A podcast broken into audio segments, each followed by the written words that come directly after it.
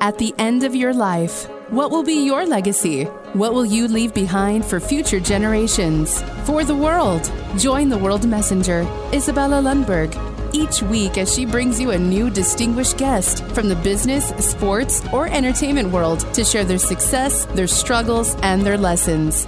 They will share their insights into current hot topics that affect everyone. Isabella facilitates an intimate, vulnerable environment to find the true value of humanity and real leadership. Are you ready for your legacy? The legacy that matters? Hello, hello, my beautiful friends. It's Isabella Lundberg, the World Messenger, and I have another epic guest on the Legacy Leader Show. I'm super excited to introduce someone who I admire, who I see as amazing mover and shaker, very strong, powerful woman that accomplished so much and already carved a legacy for herself. Without further ado, allow me to introduce you to Dr. Diane Hamilton. Diane, how are you? I'm great. Thank you so much for having me on your show. I'm looking so forward to chatting. Likewise. Oh my goodness. I was just checking as like you just keep building and expanding and growing and adding so much to your portfolio. I mean, not only that you are obviously a keynote speaker and someone who is also fellow uh, Forbes Coaches Council member and phenomenal coach, and being now selected on the top influential 50 coaches mm-hmm. uh, by Marshall Goldsmith. Uh, first of all, I want to congratulate you for that. That's fantastic accomplishment. Uh, well, I appreciate that. You know, I'm actually in uh, the Thinkers 50, which Marshall's a part of, and it is just such an honor to to be associated with any group. They they put me on the Thinkers 50 radar, and it's just every time I see him, I, I pinch myself that I'm in this group with uh, just so many amazing people. Wow. Yes, thank you for correction. And then what's very also interesting, you are being uh, teaching at Forbes School of Business I mean, uh, that is fantastic as well. And bringing such a great uh, information that is timely relevant and helping people and businesses to na- navigate something that everybody's cringing and, and worry about, which is human behavior and human factor right now that we're seeing, right? Yeah, it, it's a crazy time. The good news is that uh, people like me who have been in it for so long, um, you know, we've had such a uh, background in uh, working virtually that it hasn't changed my world too much. But you know, a lot of people out there are just getting introduced to Zoom because of COVID and getting introduced to some of these virtual ways. So it's kind of opening up some doors, uh, which have been really a, a, great option for people in the past. But it's too bad it has to take this for people to, to find out about some of this stuff. But it, it has been a time that people have grown, which I love the curiosity of people have shown. and, and, and, and obviously, um, as obviously you got your doctorate, yeah. which it took a lot of time and effort. You also published and authored many books. On top of it, you're teaching, you're coaching, and you now supporting others. So, how do you find the time to do all of it? well, I had a lot more time till I bought a Labrador. You know, that kind of took away a little bit of my time. But uh, no, actually, you know eh, they all complement each other because the radio show complements what i learned from everybody in the industry people like you anybody who interviews me or who i interview. I learn lots of great things to share in my classes i still teach for quite a few different universities that have virtual programs still including the forbes school of business as you mentioned which is part of university of arizona here in arizona. And I, I do a lot of um, things that complement one another. So it makes it kind of seamless to go from one thing to the other. But my, my main focus has always been on developing curiosity and uh, behavioral skills, you know, emotional intelligence, soft skills type of things, um, as, as well as um, perception and some of the things that I write about in uh, my students and in, in leaders and uh, employees in general. So it's just, it's fun. It, it does get a little tiring sometimes because I got a lot going on, but I love it. I like to keep busy. Love it. And, and it's such a great uh, refreshing to see someone who unleash their passion and look at what it's possible and how much um, ripple and effects can be created. And I love that you are so curious about curiosity as well as the power of perception, because uh-huh. curiosity is the what keeps us alive, right? And what keeps us going. So do you mind sharing a little bit your perspective, why curiosity uh, and what is the curiosity code about? Because it seems like you uh, got something to um, help others to unlock. And do you mind sharing for audience that are not familiar with your work a little bit more about that? No, I'm happy to. I, I, you know, I really never expected where I was going to end up where it is uh, when I started to write the book. Um, I, I, thought, you know, I had interviewed so many interesting people, I, and I think I've had more than 15 1600 people i've interviewed and every person was just more interesting than the next and the really successful people were super curious and i started to, to notice that some of my students maybe wanted me to give them the fish instead of teach them to fish kind of thinking and i wanted them to, to, to be more like some of these big leaders and successful people i've had on my show and i thought well what can i do to help them? And i kept thinking i kept coming down to curiosity so that's why I, I, decided to write a book on curiosity because I thought it was such a fascinating look at. I mean, you listen to Warren Buffett or anybody, they'd say it's curiosity. Oprah, you name it, they all say it's curiosity, and so that's what's making them successful. And I think you know, for me, it wasn't enough to write the book because as I started to write the book, I thought, okay, well, there's other books about cu- the importance of curiosity, but what this one was, what I was trying to do was to help people overcome the things that keep them from being curious. And I started to realize right away that there was no assessment that did that, that determined what uh, I wanted to, to do, which was find out what stops you. And so once you know what stops you, you can move forward. So I started to analyze some of the uh, assessments out there because I have to quantify everything. That's the nerdy PhD in me, right? So I, I, because I, I, had given written my dissertation on emotional intelligence and its impact on performance, so I had looked at all these assessments and I was pretty familiar with assessing. And all the assessments would tell you about curiosity is if you had higher or low levels, which is important. Sometimes you want to know if somebody's developing, or you know, if you want to hire somebody, they have higher or low levels. But it didn't. The ones that were out there did not tell you what was stopping you so that you can move forward so i hired a lot of people uh, to help me and a lot of them couldn't figure it out and i ended up training myself to do a lot more of the, the factor analysis and some of the statistics that i don't love um, to uh, figure out the things that you know that, so you could look at the factors that impact curiosity. And i found uh, that is what led to my curiosity code index which is kind of a companion to the curiosity code book um, as a kind a piece to not only teach you about curiosity in the book, but then the assessment to tell you what's stopping you so that you can move forward. Wow, that is fantastic. And see where's the will, where's the way. When you uh-huh. see the gap and opportunity, and I love how you just approach to that. If I if somebody else cannot help me out, I'll figure it out. And then obviously a huge game changer because um, with a lot of organizations, specifically with the C-suite and, and executives, right? With the organizations that are leading today. Mm-hmm. Uh, tremendous tool and, and very helpful. But I'm curious also about your power perception because mm-hmm. that is very interesting because how we perceive things around us, right? Mm-hmm. About mm-hmm. other people and everything else, and, and how the complement those two things complement each other. Do you mind a little bit elaborating about that? Because what I love also that you figured out how to eliminate these uh, obstacles also in that way.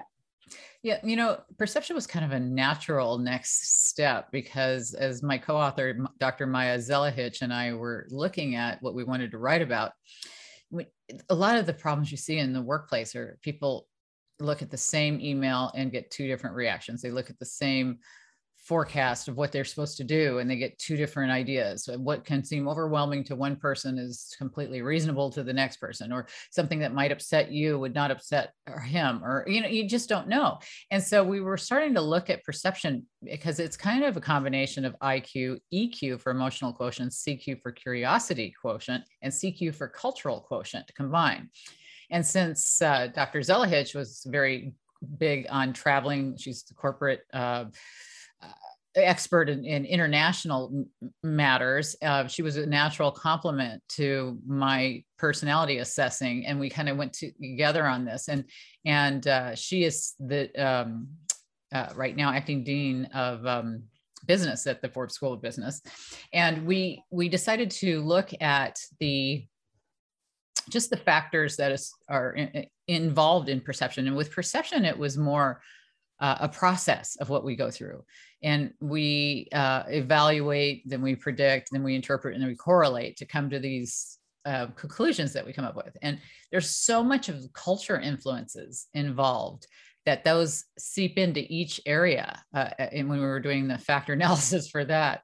So it was so fascinating. I had some great people on my show uh, who had been perception experts, experts like Beau Lotto and Joe Lurie, and, and just some had written great books or had great TED Talks. And uh, it, it, that was the the reason we went in that direction because I didn't think it's enough to get your cultural quotient because that's one thing, you know, culture, but perception is so encompassing. And that's why we decided, you know, this is a really important topic. And, it, you know, perception and curiosity are such broad words. And just going back to cu- the curiosity component of perception and just curiosity in general, when people ask me what I mean by that, it's not just asking questions. It's not just asking questions and listening. It's not just, it's not, it's really for me, it's about getting out of status quo thinking, of doing things the way you've always done them, just because they did it that way. There's a thought experiment. I don't know if you've seen it online but uh, a woman goes into a doctor's office thinking she's getting her eyes examined. I don't, I don't know if you've seen this, but they no, ring, I did not. Yeah, it's a they ring a bell like every few minutes, and everybody around her are actors, and she doesn't know it. She's the only one that's there really for the doctor. And so when the bell goes off, she's sitting there, and they all stand up and sit down with no reason or explanation. They just get up and sit down. Everybody in the office and she gets this weird look on her face, looks around, you know, and they do this several times. And by the third time, she gets up and sits down with them. And she doesn't know why. She just is going along with social learning, right? You do things because it's uncomfortable not to do what everybody else is doing. And I thought, well, this is really interesting. Let's call everybody out of the room one at a time as if they're getting their eyes examined, see what she does when she's alone. And as the bell went on, she went up and down without anybody even in there because now she's conditioned. This is what everybody else was doing, right? So they thought, well, let's add some people to the office, and they added um, regular, you know, patients to the office to see what they would do. And as she stood up and sit, sat down with the bell, the guy next to her said, "Why'd you do that?" And she said, "I don't know. Everybody else was doing it. I thought I was supposed to." So what do you think he does when the bell rings? You know, he gets up and sits down. And they yeah. all do. They all do that. And that's think about it when you're in the workplace. How many things are you standing up and sitting down doing? Uh, and you don't even know why. It's just always been done that way. You know, in that kind of thinking is what leads to the Kodaks, the, the blockbusters, all the common ones that people show as examples of were super successful, but they, they successful, but they uh, relied on the old tr- tried and true methods that you can't rely on anymore because Netflix isn't and they're going to eat your lunch, right? So yes. it's an interesting look at what curiosity is is to for me it's it's really anti-status quo. And the more you can figure out why are we doing things this way is there a really good reason for it anymore? Because a lot of companies figure out that there's not a good reason to do something and then they put their um, products to rest like ben and jerry's for example. They have great ice cream flavors that people love and then suddenly maybe people aren't interested in them anymore. But instead of literally trying to shove them down people's throats they they go okay well we'll just celebrate this and say you know this was great for when it was but we're going to put it to rest. And they actually have headstones and little burial sites on their website showing that like this flavor was really good from this year to this year. And you know we'll celebrate that but we're not going to just keep making you try and, and eat this flavor you don't want anymore. And unfortunately a lot of companies keep giving the same flavor over and over again I love what you just share and how did you put that into context because unfortunately a lot of companies do not celebrate uh, curiosity or don't uh, uh, seek it, uh, let alone create environments to be expressed, right? And mm-hmm. that's where we see a lot of unhappiness in the workforce and why a lot of people wanted to move or change and go elsewhere because uh, they are not allowed to think uh, or, or, or, think outside of the box they're in, right? As we right, know, right. and traditionally as it's being set up to be. So, which also brings in uh, something that I've been uh, really contemplating a lot, which is social intelligence, right? Mm-hmm. We have this emotional capacity and emotional intelligence. Mm-hmm. We have now curiosity and curiosity around that with the culture, with everything else. But it's like how much we're aware of socially what is going on internally, but then also externally, right? Yeah, you know, when I studied emotional intelligence in um, my dissertation process, you really break it down into understanding your own emotions and understanding those in others are really the basic two components. Because if you look at the different researchers they all kind of call it something different. I mean they define it differently i should say whether it's mayer and salovey or goleman or or bar-on or any of the big names that stu- who study uh, emotional intelligence sometimes they have a little bit slightly different factors. Uh, bar-on might have stress management where somebody else might have empathy where somebody else might have this might have that right? But they're all kind of in there no matter how, what they call them you know it's these social and intra, intra and interpersonal things yeah. that you have to recognize. And emotions play a big part. I, I still teach quite a bit of marketing and you know hr and a bunch of different things. But in marketing you really are playing on emotions in your message you know emotions of what people will um, gravitate toward. And a lot of people need to develop empathy and, and empathy is a big part of emotional intelligence. It's and it's the being able to put yourself in somebody else's situation and and and you don't have to agree with what everybody else says or thinks but you have to see things from their perspective and and to really build that empathy uh, you have to question and then you get back to curiosity again and, and that's why it's such an interesting topic to me because whether you're talking social learning, whether you're talking, you know, whatever you're talking about, it could be creativity, it could be engagement, it could be innovation, the hot topics, everything that everybody hires me to speak about, you know, fall under sometimes soft skills or whatever they're calling these things. Yes. They they all boil down to, well, what's the spark to all of it? So I, no matter whether it's Francesca Gino or uh, you know who studied uh, curiosity at Harvard and did some great research for HBR, or whether it's a creativity expert or whether it's an innovation expert, you name it. They're on my show, I ask them what comes first in their mind, uh, and curiosity always comes first. It's the spark, right? So if we're losing, just take engagement alone. We, I mean, how many times do you hear Gallup's number of 550 billion a year lost in the US due to low engagement, right? Yes. That alone is reason enough to work on curiosity, right? Because curiosity, if you can get people aligned to the right job, their passion for what they do will come through. They will be aligned to a job that makes them want to go to work. And, and, you know, and to do that, you have to ask questions. You have to allow them to ask questions. And in Francesca's work, she found that, you know, leaders think they're encouraging curiosity, but sometimes uh, if you ask the people who follow them, it's not the same level of you know what they think that they are encouraging. So this is such a hot topic for what we need to see leaders develop because it ties into the bottom line so much. And it's not just a fun thing to talk about. You know, let's get people more curious. Some leaders will go, oh well. I, don't want them questioning me, or I don't want to get off topic, or I, you know, there are always going to be the naysayers that who who are worried about you know what could or could not happen if somebody's allowed to ask too many questions or ask, do too much and anything too much is going to cause problems no matter what it is i guess you can say but there's an opportunity cost for not asking certain questions uh, and not exploring certain areas and I, I think that this is a really important time for leaders who have seen that they they didn't they weren't prepared for COVID. They weren't prepared for a lot of these things that have happened recently. And a lot of it is nobody really um, asked a lot of questions. What, what are we going to do if? Yes. That is excellent, Sharon. Thank you so much. And, and, and you spot on when you don't have a risk management uh, in place or, or, or or conversations with the right people how we will set up the infrastructure or positioning for all those variables because we live in global environments right? And we're proving right. over and over right now how everything is so volatile and and and covid was just uh, shaking us up uh, rather quickly. But but we will never live the way we used to because things will never go back to the condition we had. So how do you move forward? How do you have that higher risk of uh, um, of how, how to develop that higher risk to the lead organization and with skill sets that a lot of, of the leaders, you're right, absolutely lacking. And then mm-hmm. how do you fill the gaps? So I'm curious from behavioral standpoint, what are some of your thoughts? Because I, I, I did a quite a bit of analysis and research mm-hmm. myself and just seeing the gap getting bigger and bigger of the current leadership of current situations, let alone how to lead into the future.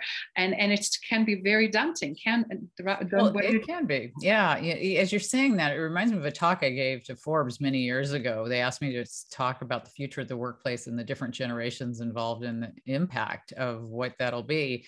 And that was before that was when millennials were the big issue and now we have maybe pandemials i don't know what they'll call the next generation i've heard that that's a potential i don't know but you know you look at the the the disconnect of what boomers what we had to deal with. Every generation has their experience that shapes them right? So we know the millennials are shaped by 9-11 and so the next generation z will probably be shaped by covid. And then every generation sees things that they, they've really never lived in a time before something happened eh, where they really remember that time you know? And so that's a thing that as the boomers retire you're going to have a lot more millennials in there. And the millennials, of course, already have the biggest percentage of everything and of you know jobs and in the workplace. And I think that each generation brings with it new things that they want to explore. And I, you're seeing a time where they're much more uh, conscious uh, conscious about the uh, environment the you know in different aspects of things that they're questioning is this really a good idea is this a long-term sustainable um, practice that we didn't see in the past? So curiosity is coming into play quite a bit as we get the googles of the world allowing people their certain percentage of time to work on pet projects. And we, we're getting certain companies doing certain things. But there one of the questions that comes up a lot is you know how can you be, build a curious culture if the top leaders don't buy in to the need for curiosity development. And the point is is that's really hard. And if you don't you're going to end up with the kodaks and blockbusters and those kind of companies because this is the time when people come to hire people like me who help with building curiosity. It's leaders who get it. They maybe want to change the culture. They want they know that this is important. It's the ones that don't go for help that they're going to end up having a lot more issues and you know may end up closing that is such a very good point because mm-hmm. uh, right now, just because we're still on status quo and doing okay, that mm-hmm. doesn't mean that trajectory of success and longevity of company is going to continue. But we're also seeing really interesting dynamics in behavior, right? A lot of mm-hmm. people are now leaving their jobs or just fed up they cannot deal with with exactly with those cultures right. and organizations that are not moving adjusting as fast and not putting uh, a forefront on focus on their biggest assets which is their people mm-hmm. uh, so what would you recommend from the leadership standpoint uh, some of the things that you see that others are doing so incredibly well where they should start? Because i feel like everybody's like we need to work on survival right? Uh-huh uh, so that we don't have a time, but that uh, it's intentional to have transformation and it's commitment and it's to take time. Nothing happens just rapidly. Otherwise, it's very re- reactive, very explosive, and very detrimental to the cohesiveness of the people. Mm-hmm. So I'm curious, um, what would be some of your recommendations for everybody that is watching and listening, and they're not sure, honestly, and they're very overwhelmed where to start? It is you know the first thing is to question is your culture one that embraces curiosity? And if it's not how can we put it into our core values? And as we write our core values how are we going to share those with our employees? And and some of it is to look at what other companies have done. And for example i before they shut down new york i was in new york filming for verizon who has curiosity is a core value of theirs. And they had me do little vignette videos uh, explaining the value of curiosity. And then they would take examples of their employees who have done really amazing, curious um, based things that had led to their success. And they'd create these onboarding videos or videos that they put in all of their their stores and all their different locations so that they show this is what we value. This is our core value of curiosity. And this is an example of how it led to a successful person in our company. So that's one way I've seen it done. I've seen it done at Novartis when I've spoken for their Curiosity Month. They bring in 80 different people within um, the industries to come speak. And you talk about, you know, you maybe don't have the money or you don't have the resources. There's a lot of um, times you can get people to do certain things like that was a free event that you get people in you you get um, experts who uh, are sharing with employees the different aspects of the things that they think that curiosity can lead to. Curio- uh, at Novartis, they also reward 100 hours a year of employee training if they want to take a class they want to take attend a ted event or they want to do whatever it is that it is that rewards them and intellectually makes them grow. You know we all know google gave the the time to explore. There's a lot of of leaders who put down things that they want as culture changes but then they don't embrace it themselves. They don't Im- mm. they don't Im- they don't embody what they would like to see. Back to francesca's notes you know that they think that they're doing something but then it's not coming through the other side. So what they have to do is really walk the walk and talk the talk. If they're in a meeting they have to say things that show that they're curious or that they that they ask people and they don't belittle content because the real part of what I found in my research were the four things that keep people from being curious are fear, assumptions, which is the voice in your head, basically, technology, over and underutilization of it, and environment, which is basically everybody you come into contact with, right? So yes. if those are the things, if you think about it, environment, your boss your current boss, your past boss, your past teachers, your past your family, your anybody you've ever known is your environment basically. And this is the leader's opportunity to make sure the environmental piece only goes up from here and it's not an inhibitor, right? So recognizing these factors is a critical step in the process to building it. Um, because if you, you know, what I do in my training courses is very similar uh, in some respects to what Disney did um, they with Disney they had a problem with turnover, for example, and they uh, they had it in their laundry division, which of course is not the most glamorous job in the world, even at Disney, right? And they thought all these people are dropping out. What what can we do? So they went to these employees and they asked them, "What can we do to make your job better?" And that may seem simple. It's a very good curiosity based question, right? And they probably at the time expected people say, buy me Ferrari or whatever silly stuff that maybe weren't, you know, they don't know what you're going to get back, right? But they have very useful things. They got, you know, put an air vent over my station so I'm not so hot, but make, make my desk go up and down so when I'm folding, my back doesn't hurt or whatever. You know, they got these very helpful things and it really reduced turnover. So what leaders do when I train them is they not only are they, the, do their uh, employees go through all the training of how to build their own curiosity based on overcoming these four factors of fear, but we also put together a uh, program for the leaders based on you know all the things that they're struggling with within the company that are impacted by curiosity. If they're having problems with communication or or engagement or whatever the, the list is that the end of the training course is a, a program where the employees are we go to them in this training and say okay so what do you suggest based on now knowing how you're improving your curiosity? How would you give what advice would you give your leaders of how to handle this this and that? And then the leaders get a compilation of this whiteboarded great information and it's really a, a roadmap of this is how we can develop curiosity Wow, that is fantastic. Great applicable advice because a mm-hmm. lot of times this is so easy to scale. Either it's for small enterprises mm-hmm. to obviously Fortune 500. Uh, but I'm curious now, which of these companies in your mind really nailed it curiosity? Who would you highlight as a great example mm-hmm. so that it's like, okay, you know, you feel really proud about not only that you have great collaboration, that you really feel like executives and leaders on top of their game, uh, but I'm, I'm just truly, truly curious now to know. Well, you know, those uh, the ones I've named, I think, are very curious organizations. I think they're excellent. I think that you know we know Google, we know Verizon, we know Novartis, we know those types of companies do really well.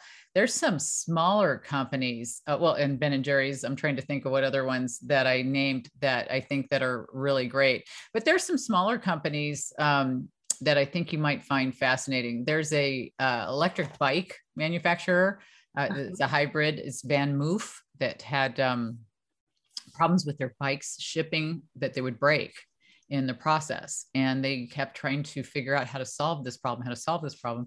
And everything they thought to solve it caused them uh, more, you know, to double the money if you doubled the packaging or whatever it was. And they didn't want, they didn't have the money and they wanted to fix this problem. So they used their curiosity and they looked around and they saw uh, another box that was shipped similar to theirs was not breaking what was inside. And what was inside was a flat screen TV, which was very interesting to them. They're thinking, how can they have a similar box and a more breakable product, probably, and they aren't breaking? And what they found, the only difference really was that there was a picture of a flat screen TV printed on the front of their box. So they decided to print a picture, a couple spend a couple cents and print a picture of a flat screen TV on their box. Their bike stopped breaking as much. So the thought process of these companies uh, there's so many examples from the putting the, the flavor to bed at ben and jerry's or from the box shipping at VanMoof or to the certain amount of time that they have for pet projects at google. You know each company has their own unique spin on how they do it. And i think that that's what i think is really the thing that a lot of people don't recognize. I, I in the book i wrote about um, uh, New Ormond uh, Hospital in London. I think it was the name. Yeah, New Ormond. Uh, it was in um, London, and they were having all these patients that they would try to transport from the ER to recovery that who were dying, and they just weren't having the results they wanted. And they were they tried everything from the book of all the tried and true, and are we following this and following that, and can you know, no matter what they did, they couldn't improve it that much. So the, executives were talking about it one night and they happened to be watching a uh, Formula One race car event on TV. And they watched this Ferrari team take apart their car and put it back together in like seven seconds with no problems. And it was super efficient, right? And they thought, well, how can they do that? And we can't do this. And what they thought was, well, let's hire this Ferrari team. We'll bring them back to the hospital and have them watch us and see what they say. And they got some great input things outside fresh eyes kind of things, right? And it made a big difference on mortality rates. So I think it wow. what the problem is is is we think within our cubicle and yes. or it, or if we get outside our cubicle, we get stuck in our silos. Or if we get stuck outside of our silos, we're still stuck in our industry. Sometimes you have to just be more open to looking at outside industries the bicycle had nothing to do with the TV. The the Ferrari had nothing to do with the hospital, and but sometimes they do, and there can be a combination of things. So it, it it's just a real. It's a hard thing to say one company does it better than any other. They all do it differently, but the point is the ones that do it get the great results. I love that that is not the linear that we can learn from all different walks of faith and different industries, different companies, different sizes, right? And from different right. countries, because that the that aha moment, as you just gave this example, it, it's just tremendously impactful.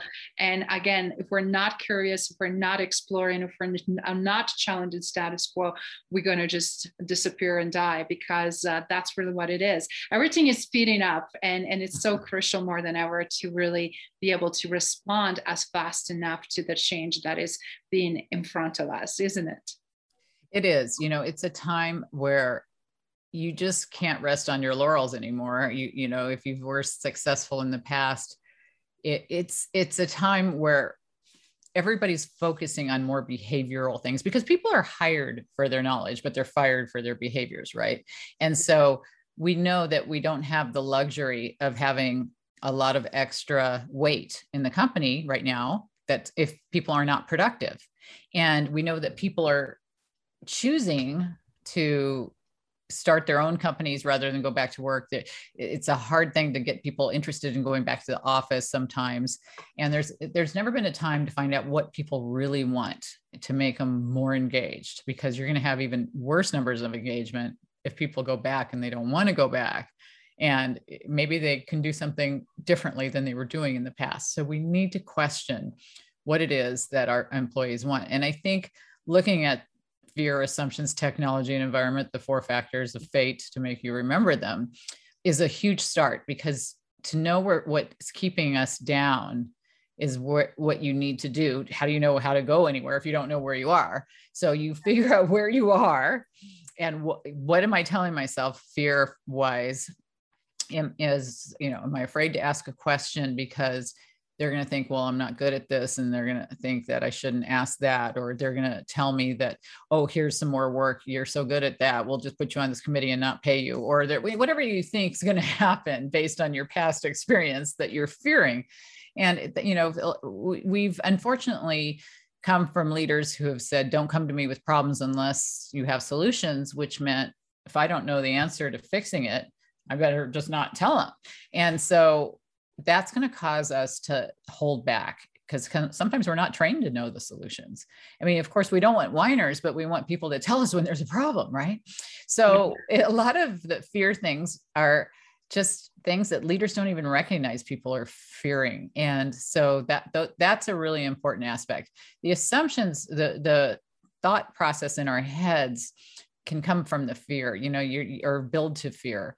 You know we start to tell ourselves you know the last time i asked a question they mocked me. The last time you know I, yeah, there's all kinds of things like that that go through our heads that we don't want to feel stupid. And so we've taught told ourselves this is not going to be interesting.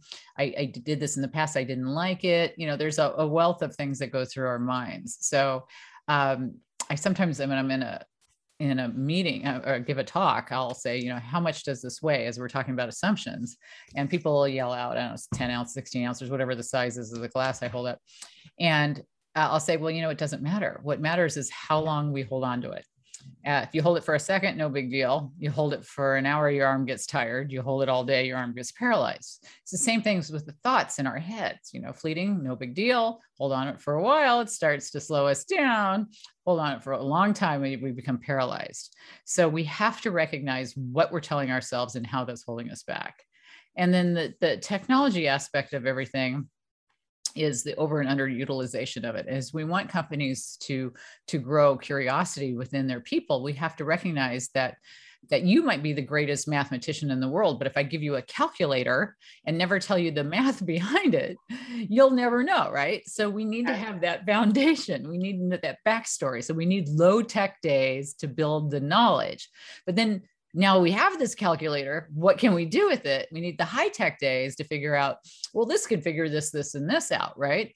So a lot of us don't have great uh, backgrounds. Maybe we got we we got uh, in training sessions and we started to lose uh, where we are. I don't know. I don't want to say anything. And then you know you don't want to tell that you've gotten behind. So you start to dread the next version and the next version and that because you never did get caught up to speed. And I think what we don't recognize is a lot of people learn at different paces and, and in different ways. And I've taught everything from undergrad, first class, ever in college to doctoral final oral dissertation, you know, the whole process I've taught. And I think you find that everybody learns differently. We have to go to each individual to some extent to find out, you know, is this, are you understanding this and, and not make them feel uncomfortable if they're not ahead of somebody else or, you know, because when I sold software in the 80s, I, I'd see it all the time in my training classes. They you'd have somebody, they just you know glossed over after a few minutes because it was just too much for them where other people are just bored because they, they've already learned it. So we have to recognize that in, in the technology aspect of how we train our employees. And then the environmental aspect we have a lot more control now of what happens at this point but we have to recognize what's happened in the past to people. They might have come from a family that said you had to do this job and that's why they're in this job. They might have had teachers that who couldn't answer their questions because they had to teach to the test or they had 30 kids in class or whatever it is. They might have had you know the pressure of family or peers saying that's a stupid thing. Why would you want to do that? That getting back to their assumptions and telling them well i shouldn't want to do that right? And so these things overlap and we need to look at these things Oh, such a brilliant share. And mm-hmm. you spot on that uh, we obviously have to look at and pay attention uh, because assumptions are the ones that kill everything, right? Kill communication, kill the mm-hmm. trust, not only just performance, but also the future of the reputation of organization and future organization. So with all of this in mind, I mean, what is next happening in your life, Diane? You, you're having obviously, um, I'm sure, so many things coming, but what's in that bucket list of to be accomplished to, to have it done? Because uh, for someone with such a trajectory on your career path and growth, uh, will be great to hear uh, what is coming next. Well, I continue to do a lot of the same things that I do. Plus, I, you know, I have my radio show. I still teach, and I still do all my writing and speaking and and everything I've been working on.